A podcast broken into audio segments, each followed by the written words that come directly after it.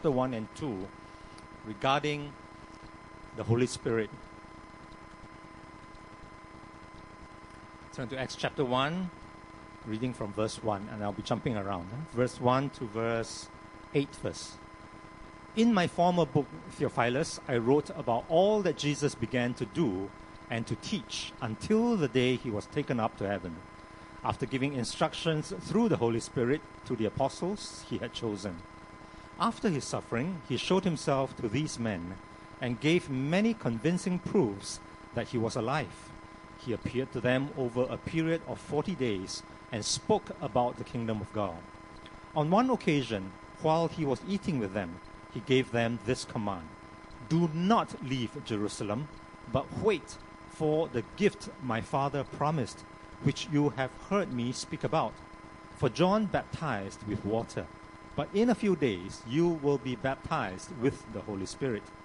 So when they met together, they asked him, Lord, are you coming at this time? Are you at this time going to restore the kingdom to, to Israel? He said to them, It is not for you to know the times or dates the Father has set by his own authority, but you will receive power when the Holy Spirit comes on you, and you will be my witnesses in Jerusalem, in all Judea and Samaria, and to the ends of the earth. Jumping to Acts chapter 2, verse 1. When the day of Pentecost came, they were all together in one place. Suddenly, a sound like the blowing of a violent wind came from heaven and filled the whole house where they were sitting. They saw what seemed to be tongues of fire that separated and came to rest on each one of them. All of them were filled with the Holy Spirit and began to speak in other tongues as the Spirit enabled them. Jump to verse 14. Then Peter stood up with the eleven raised his voice and addressed the crowd. Fellow Jews and all of you who live in Jerusalem, let me explain this to you. Listen carefully to what I say. These men are not drunk, as you suppose. It's only nine in the morning.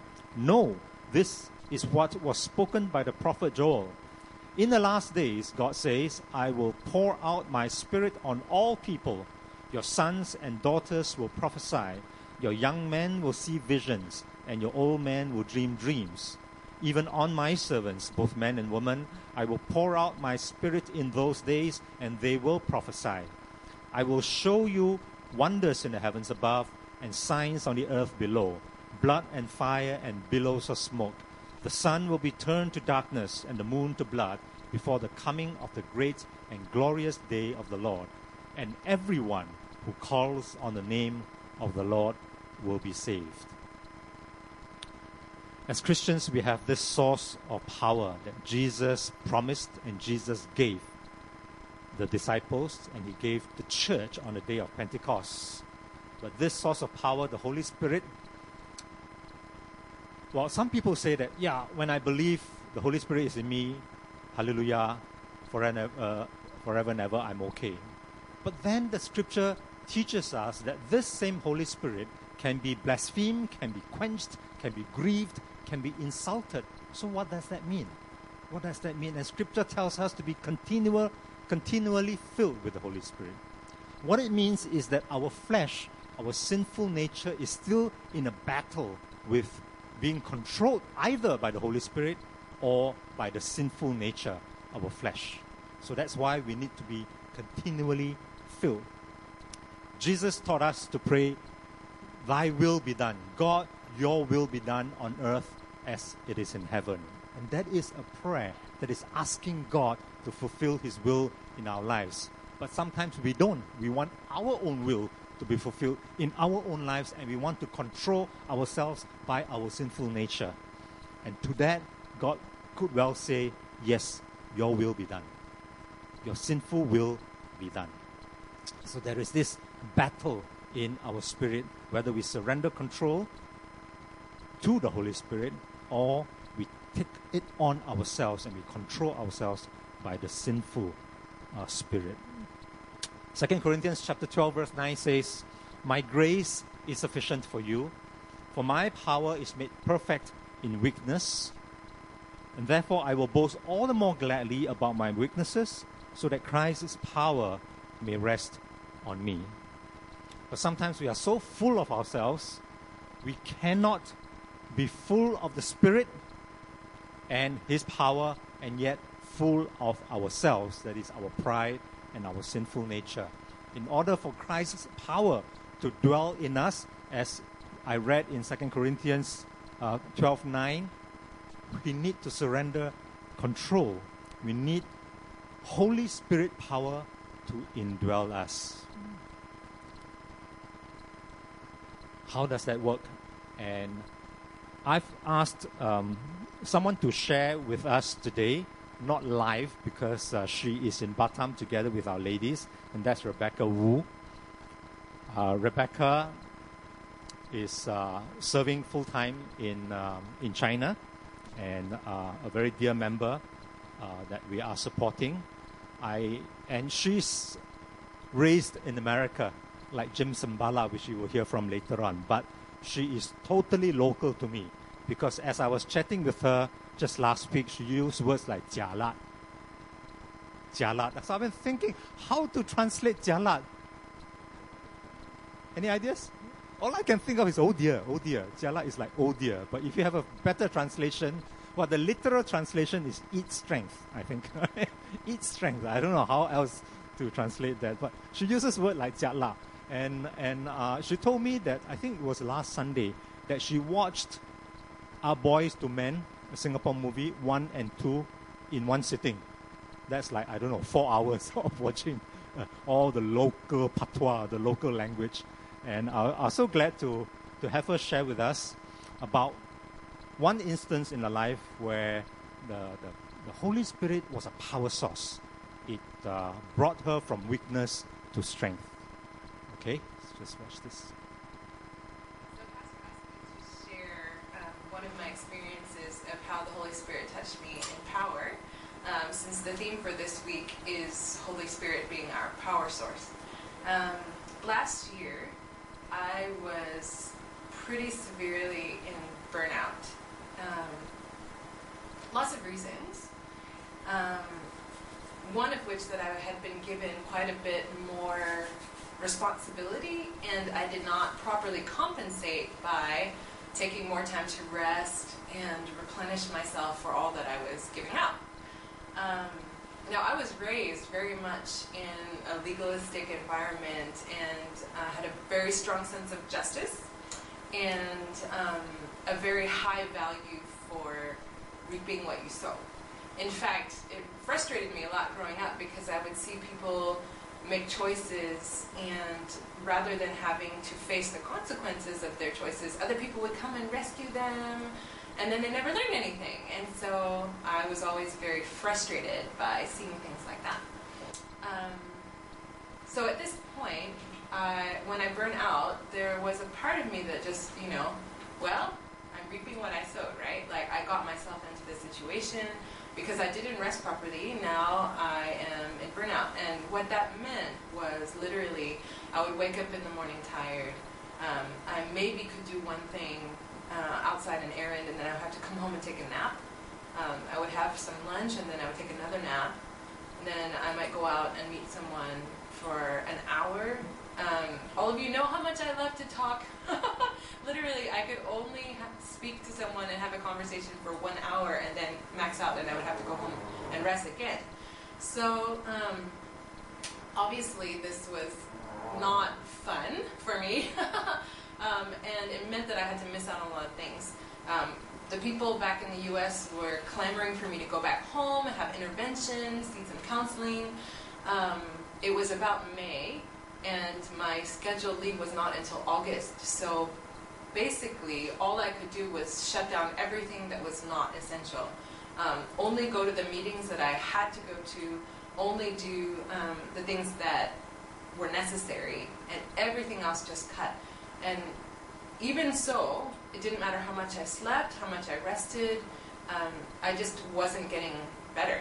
I just continued to be tired um, and weary day after day. Um, my daily schedule was like sleeping three, four times a day, and um, still not enough. So one day, one of the things that I had missed out on was that some friends of mine had started an exploratory Bible study using oral storytelling methods with a group of Tibetan students. And I was so sad to miss out on that, um, but I knew I couldn't add anything to my schedule. So, um, that one day, I felt the Lord say, You should go this time. I said, Okay. So I went to the ladies' meeting, and they happened to be talking about the story of the wedding at Cana and the miracle that Jesus did turning the water to wine. And I listened to it with fresh ears because these Tibetan students were just um, talking about the story and how wonderful it was that Jesus saved the groom's face and um, just how humble he was to do such a great miracle and not tell anyone about it, not let anyone know. Um, so that the day was preserved in, in celebrating the bride and groom and not attention taken away from, um, from them.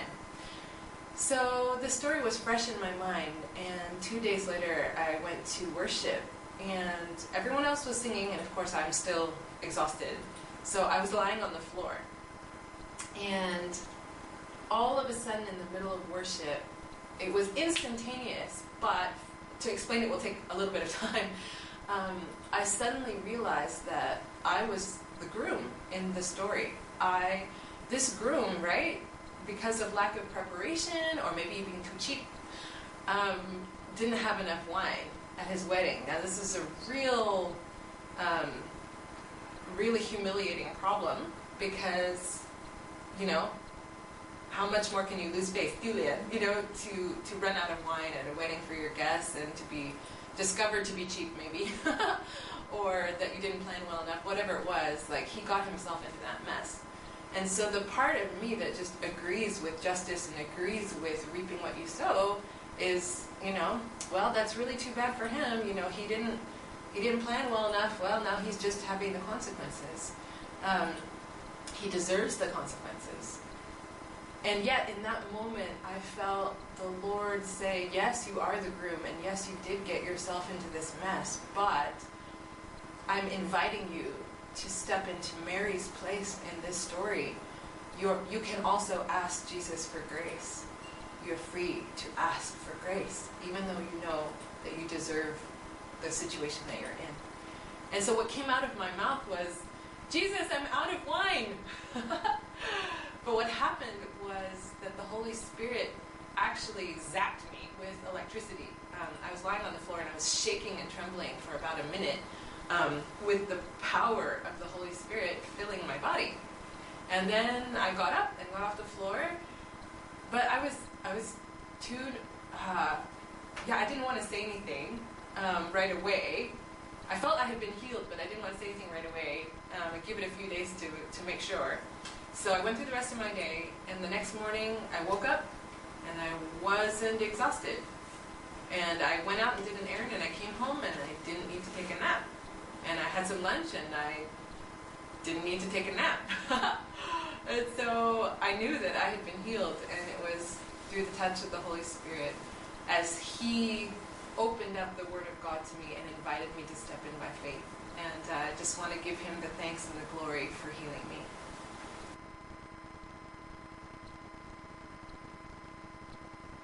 I hope you're encouraged by this uh, local testimony. Uh, now, can we do the video and uh, let's learn the Holy Spirit of our source.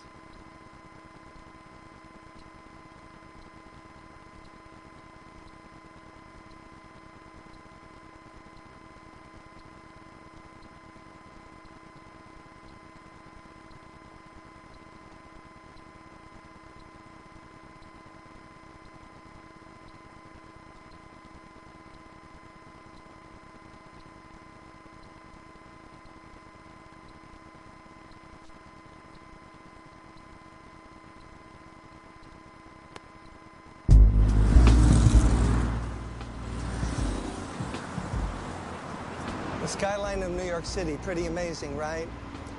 A thousand points of light representing offices, activity, ideas that are hatched that affect not only New York City but the entire world, sophisticated equipment that is used in phenomenal ways, But it's all dependent upon one thing power. If you take away power, the whole thing shuts down. All the office buildings are useless, and it's as dark as night. I know that because during one of the blackouts, I was here looking across and seeing nothing. All that potential was shut down because of the lack of power. That's the way life is too. With all the challenges we face, with mountains that we have to get over, it's impossible to live without power. And that's the great thing about God. He promises power so that we can live and be what He wants us to be.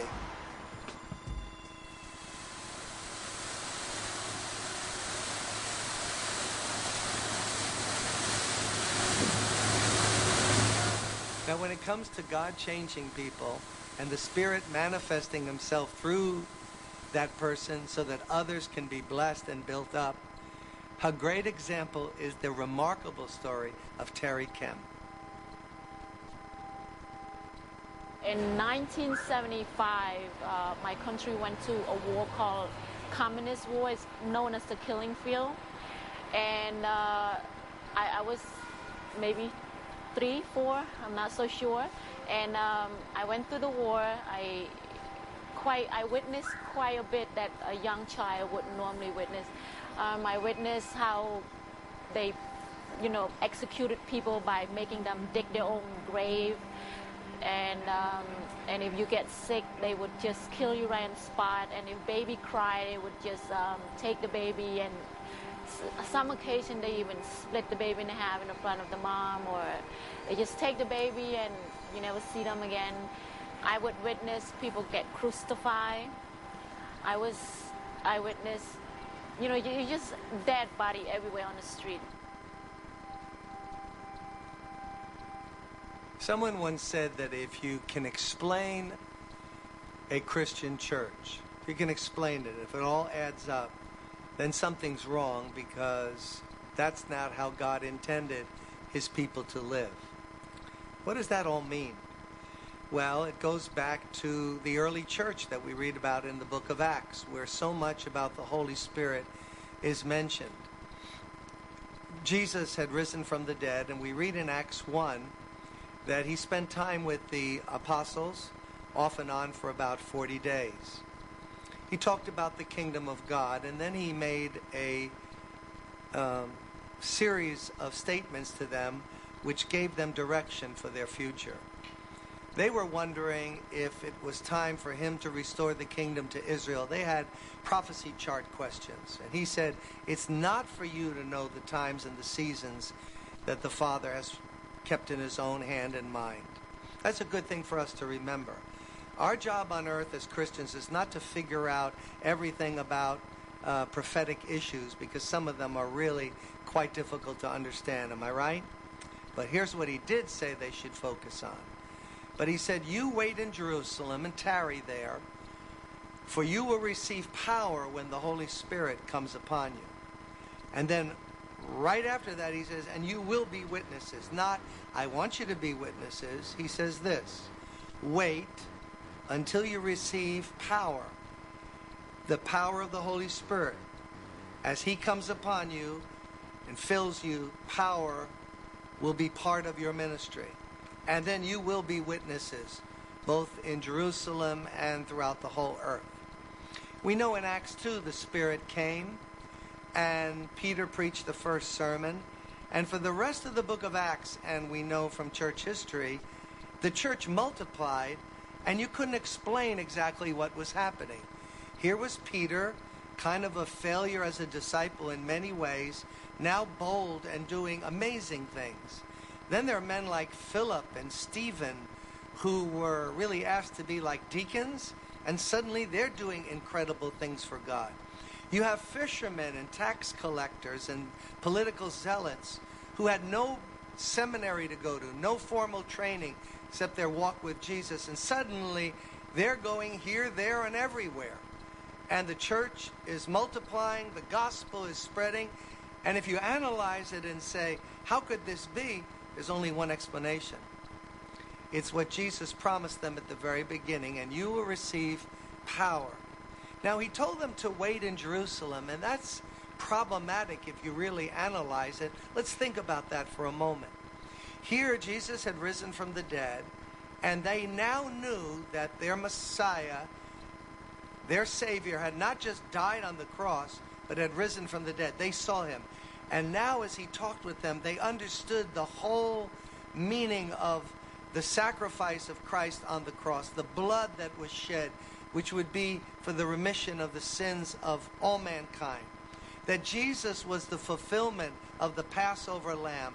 They now understood the good news of Jesus Christ. They knew the message, they understood the gospel. Now, you would think they would immediately go and rent a stadium or go door to door or do something with this message. People were dying, as they do every day, in Judea and Samaria and Galilee and then in other parts of the world. But Jesus oddly tells them, don't go anywhere. You know the message, but you're not ready yet. Wait in Jerusalem until you are endued with power from on high a supernatural power, something from heaven, something beyond their capacities, something beyond their IQ, something beyond their talent. Well, they waited, and we know after waiting in prayer, singing, praising God, in an upper room, suddenly something came from heaven. Something from heaven. A sound came. Sound of a mighty rushing wind. The thing I want you to focus on, and the thing that I think we need to remember, is it was something from heaven. The power, the endowment of gifting that God had for them came from heaven. It was supernatural by definition. And that's how they went into the world and turned the world upside down for Jesus Christ. That's the golden age of the church. Everything went upside down by a bunch of people who were not trained. Jesus could have picked 12 rabbis to be his followers. They at least would have been great, you know, orators or experts in rhetoric and understood understood the scriptures. But no, he picked fishermen. He picked people who were weak in their natural talent. Why? Because then they would have to depend on the promise that he made to them. He said, You'll receive power. You'll never do the job without the power that is needed and that I'm promising for you. Now, that's the great need of today. It's as if Jesus was looking down the corridors of time and saying, even though you have the right message, you're going to face such opposition. You're going to get into such difficulty and persecution. The enemy, spiritual warfare, is going to come against you with uh, such an array of weapons. You'll never be what I want you to be without my power. You have my message, but you need my power also. Isn't that the greatest need we have today? I mean, as every Christian would honestly look at it, or any pastor would analyze our situation, do we need more translations of the Bible? Do we need more praise and worship choruses? Do we need better sound systems in our churches? You know, better choir risers, better lighting? Uh, do we need to serve more coffee before the service? Is that what the need is? The world is lying in darkness. It's getting wickeder by every decade. People need the gospel, need to be changed. And a lot of times, we're just rearranging the furniture when what we really need is something coming from heaven. That's the great need today as we study the Holy Spirit. Jesus promised power. And the question is are we living with the blessing of God's power in our lives and in our churches? But then um, I lost my father uh, he was very, very sick, and because being sick, he just disappeared. Why is it everything taken away from me? My daddy, my life, my innocence. When is it going to end? And then I was like, you know what? I refuse, as long as I live, I refuse to acknowledge that there is a God. I refuse to submit to such thing as God. And I'm going to find my way to live, and I'm going to live. From that moment on, I remember that the hatred and the anger, hatred toward men. I hate my father for, for leaving me behind. I hate my stepfather. I hate my mom. I, I, I mean, I hate life. I hate my life, period. And um, so I live like that for, for a very long time. And then we had our um, sponsorship to come here to United States And then um, I, I wanted to leave home, but I don't know how. So I find myself telling myself, you know, the only way that a Cambodian woman allowed to get out of the house was to be married. I found uh, a guy that was willing to marry me, and then uh, uh, a year or two after that, I got pregnant. And when I remember lying in a hospital bed, and the doctors told, uh, told me I have a boy, and I, I told him no, I didn't have a boy, I have a girl. At that moment, that's when all the cloud and all the darkness come back to me. I can't have a boy because he's gonna grow up, he's gonna rape and abuse somebody, he's going to just hurt somebody. I, I don't want to have nothing to do with that. I remember taking, holding him in my hand, the joy of being a mother. I, I love him. There's a connection, but yet I hate him at the same time. And yet there, there's something about him that I cannot accept because he's a man. And I, I hate myself, not him, but myself for all this thing. And, and that, that was the end of my life every day, but I still have the big, beautiful smile. I go to work like everybody else. When I'm home, I never touched my children. I was never involved with my family. I was just in a dark corner thinking, what can I do to end my life? I never said a word to my, my husband, and but then I do anything and everything just so that I can, can, can die. I'm still alive. I don't know why. And so I tell myself, okay, maybe pill is not um, to kill me. How about disease? By this time, AIDS was well known in this country, so I, I wanted to to die by disease. So I become unfaithful, very, and then I would just uh, just unfaithful to my husband. And uh, in the process of being unfaithful, I got pregnant with with those men, and I commit nine abortions and still I did not catch any disease. So I become more and more angry. Now I don't know what I'm angry with. So I hated myself. I never look at myself in the mirror. I just I just hated myself so much. Jesus made the promise of power for the disciples. That word in the Greek is dunamis. We get our word dynamite from that. It means ability and might and efficiency, not coming from our human abilities and talents, but something that God is working through his people. Now, when the church is not operating with um, a flow of that power, the energy of the Holy Spirit, things can really get barren quickly. And as we study church history, we see that there were high periods of God blessing the church and then things gradually subsided. The, the power and presence of the Holy Spirit was almost non existent. And then what would happen? There would be faithful souls, sincere people who would say, I can't take this any longer. I'm sick and tired of being sick and tired spiritually.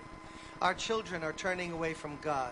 We're giving them proper training, but there's no impact in their lives. Our services are dull and predictable. There's, there's, they're prayerless. People aren't hungering after the Word of God. What we need is a revival. For those of you who are not too familiar with that term, there's a wonderful history of spiritual revivals going back over all the centuries of the Christian church. And what is a revival? It's when people get so tired of what is and as they read the Word of God and see what He promised, they say, No, God has something better for us. Oh God, rend the heavens and come down. We humble ourselves, we confess our sins, the, the things that have uh, obstructed your flow of power in our lives and grace. God, come and, and move among us. We humble ourselves. We submit ourselves to your will. We want to see your name glorified on the earth, and it's not being glorified. And this is not what you plan for my local church or my life or my family. And it's a fact that that kind of praying, that kind of humbling confession of sin has preceded every spiritual awakening the Great Awakening, the Second Great Awakening in the country of America, the the prayer revival uh, that happened started right here in New York City, the Great Welsh Revival where that happened in Wales, where great preachers from London would travel and go to see what God was doing in the churches of Wales, you couldn't get in the buildings. And some of them, as famous as they were, had to stand out in the vestibule as people were singing and praising God and praying, and folks were getting saved. Why? Something had come from heaven. God had revived his church, and now wonderful things were happening through the power of the Holy Spirit. And so I, I was just at the lowest point, and I was working in a factory. I was managing a factory with a, a, a family from Mexico. They were Christian. And I separated from my husband, and they moved in with me as my roommate. I walk into the kitchen. There's a mother, a daughter, and a son. They live together. And they say, Where were you? I said, Oh, out somewhere. And I said, What about you? Where were you? They said, ah, We went to church. And she said, You know, Terry, why don't you come to church with us? Inside of me, I was laughing, and I, I just said, no, thank you, but no. So I went to the sink, cleaned my hand, and I remember a voice that sounded just like mine said, yeah, you know what? I think I might come. And in my head, I was like, Terry, shut up. What did you just say? And I went.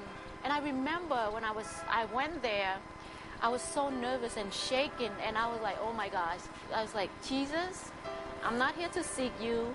I'm not here because I wanted to convert. But all these crazy people seem to think that you're God. And if you are, you show me who you are. And then I remember Wednesday night, it was the same scenario as the Sunday past. I asked them, uh, that Wednesday, I said, you know what? I want to go to church with you guys again. They said, I can't go to church on Sunday. And I said, okay, then you give me direction. I'll go by myself. And again, I was like, oh my goodness, I got the biggest mouth on, in the world. There's like two people fighting within me.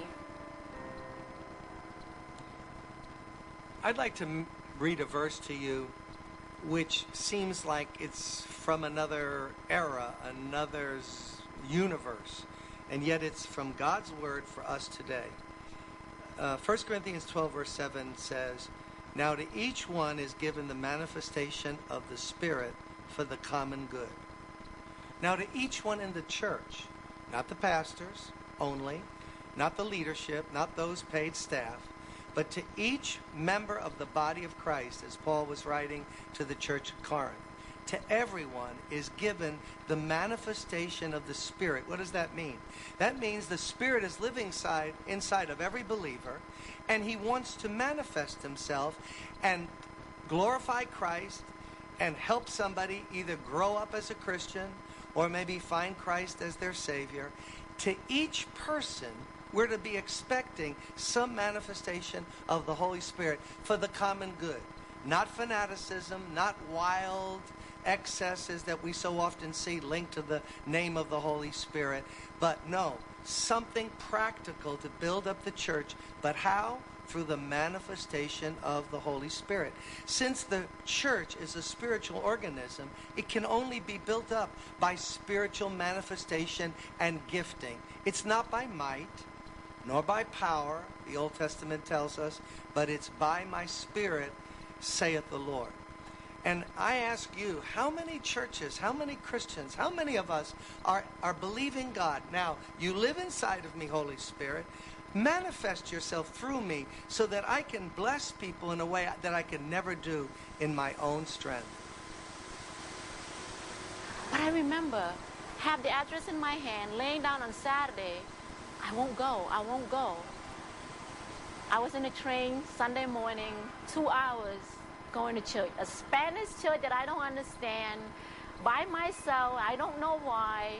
I remember this time, something's telling me, go all the way to the front. So I walk all the way to the front, the third row, and something tell me, don't sit on, on the edge, leave one seat open. I leave one seat open, I sat down. When the music started, I felt for the first time in my life broken, empty, unloved, oh my goodness, the pain. I never felt such pain. And then I look up, a man that dressed in, in not in this generation walked toward me and he said, I love you and I have always been here. If you want to cry, you can cry on my shoulder. I was like, whatever. I sat him down and I cried. I mean, I was not crying, I was screaming screaming so loud and everything come out of me, I remember. And then the service was over, tears gone. I have now I now I, I felt different. I have peace. I automatic no tears coming down, no pain that is within me. I just I, I got embarrassed because of the thing that took place. So I, I just kind of leaned back to wipe my tear a little bit. And I look back to say thank you. No one was there. And I got home. I found a family that, that invited me to church uh, at home. I was telling them what happened, and the mother, she just said, Oh, it's the Holy Ghost, it's the Holy Ghost. I was like, Okay, I don't know what holy is, but I know what ghost is. I, I, I look at them, I say, Oh my goodness, they have put, they cast a spell on me. And, and now, you know, now I don't know what to do. Ran to my room and like never, ever, ever have nothing to do with church again. But every Sunday I'm in church. And every time I want I wanted not to go to church, I just hear this voice, I love you. And and that was it. I could not escape that, that voice said I love you because in all my life I never knew what love was. I never experienced it, let alone hear somebody verbalize that to me. And so my life changed. My life changed. Now from wanting to die, now I want to live and then uh, not just want to live i want to live not for myself but for him. And and and that and it took a while for for the lord to minister to me and to just teach me how to just lay down you know lay all my burden down my burden down at his feet. It's amazing how he have that powers to to do new things in you to change you to learn how to love. Now i i have a love relationship with my um, my son I guess that was the reason why he can work with me because I was absolutely empty of everything. I was just ready to just do something apart from what's going on in my life. But I'm so grateful that it was God. He knew, He kept me through all the time that I tried to kill myself. So He knew that in that moment, that, that he, he knew that this is the time that he can work with me because I, I remember by that time I was already exhausted of fighting to die, fighting to live. I was exhausted. And when he come in, it was it was his love. It was it was just his love. And I'm so thankful that he opened my heart to receive it.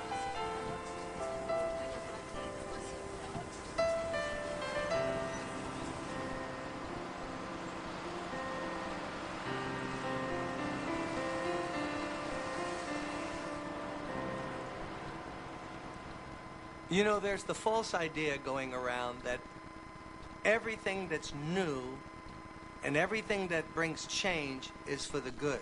And that's not true. That's not true logically, and that's not true certainly in the realm of spiritual things. Sometimes when we change, we're moving in the wrong direction. And we're going into novelties and fads that don't have the power and the edification in them that the Bible indicates can only come from the preaching of God's word, lifting up the name of Christ, and honoring the power and presence of the Holy Spirit. And is it not time for all of us to do some soul searching and say, is my life characterized by the power of God being manifested, the Holy Spirit being manifested through my life so that people will know God is not dead, God is alive? And that can only be done by the Holy Spirit. Isn't it time for a lot of our churches and pastors and leaders, starting with myself, to humble ourselves and say, God, you must have something better for us than what we're doing, whatever the tradition is Baptist, evangelical, assembly of God, so called charismatic, and all the rest. God, there's got to be something more. And if we stop and shut down everything and begin to call on God, do you think God's going to turn away from us? Do you think that God is a God that will say, No, you want more of me so my name will be glorified, so more people will know my love and salvation? No, I'm not going to do it for you. That's impossible. No, if we humble ourselves and call upon Him and admit and confess our, our lack of ability to do the job, the Holy Spirit will come in new waves, new rivers of it will flow in our lives, and the power of the Holy Spirit will make Jesus real to all kinds of people in the places where we live.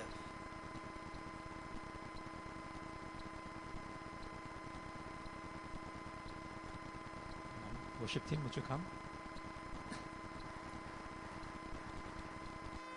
Well, you know, we have this, I call it a tradition, that yes, when we pray to receive Jesus as our Lord and Savior, that's when the Holy Spirit comes in. And, it's just fine after that. Everything is okay. Uh, but that cannot be true. In, in, our own lives, we, we know it. We know it. And if that were true, then there, is, there would be no such thing as the Holy Spirit being blasphemed or, or insulted or grieved or, or quenched. So there is this, I would call it an, maybe an, a spiritual emptiness or, or holy discontent because it's a relationship. Right? After you say, I do and I love you for better, for worse, for richer, for poorer at a wedding ceremony, there is still that pursuing of that relationship. It doesn't mean that after you get married, you don't have to go on dates anymore, right? You still desire for something deeper. And I think that's the same thing because it's a relationship, it's a person. So there are two things today I, I just like for us to think about. Uh, we're going to sing a song to help us to, to draw close to God. But two things. One is if you ever had an experience kind of like what Terry had, just give thanks, you know. Bring it back to memory and give thanks and, and thank God for His work in your life. And I'm sure all of us will have, maybe not as dramatic as this, but surely in a relationship, just as with husband and wife, maybe it's just that first moment at the wedding, or it'll be during the honeymoon or, or sometime after that. that closeness with God, that power that you have to do something that you know will glorify God. So that's one. The other one is can we pray by the power of the Holy Spirit? Let me have this, God. Let me have this. I don't know what it is uh, uh, for you. Let me have more insight in preaching, more understanding of the Bible, a better way of communicating it to the church as a pastor. Perhaps you're a, a marketing manager and you're going to be meeting important clients tomorrow. Then, by the power of the Holy Spirit, let me have this what? That what thing that will glorify God even as you go about your day to day jobs. So, the two things give thanks and let's call upon God's power for us to live a holy life uh, before Him. We put up the song as uh, Would you rise and we sing this together? Let your spirit come.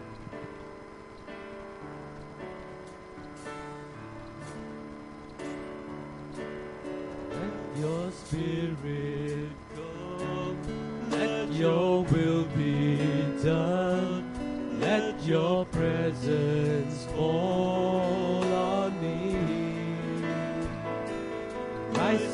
Christ,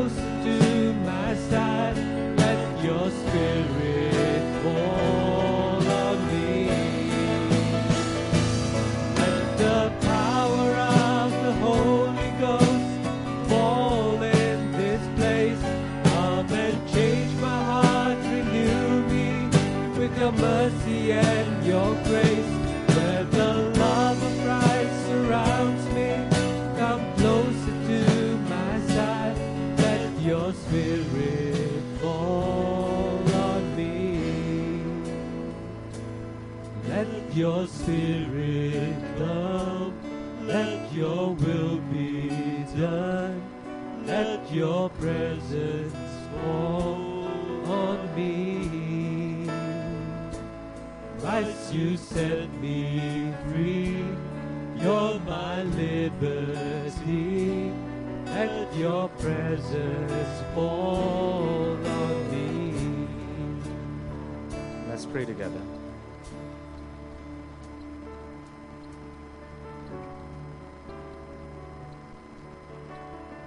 Lord, we welcome we welcome you, Lord, Holy Spirit, to live, live that deep sense of presence in our lives, Lord. Let our relationship be, be drawn really, really close to you, even as we pray, Lord. And surely we know that this prayer you cannot not answer, you cannot just ignore. We have some sense what it is like in a human relationship, as in father to son, husband and wife. Now we have this sense, Lord, that you, Heavenly Father, the bridegroom, we call upon you. Lord, manifest yourself through our lives, Lord. Show us your power, show us your glory. Enable us to live life with a direct source of power from heaven, something that is not natural, something that is supernatural, that is eternal, that is of God. Give us that power to live our lives now as we draw close to you daily. And now I just want to pray in the words of Paul. And I pray that out of God's glorious riches, He may strengthen you with power through His Spirit in your inner being, so that Christ may dwell in your hearts through faith. And I pray that you, being rooted and established in love, may have power together with all the saints to grasp how wide and how long and high and deep is the love of Christ. And to know that this love surpasses knowledge, that you may be filled to the measure of all the fullness of God.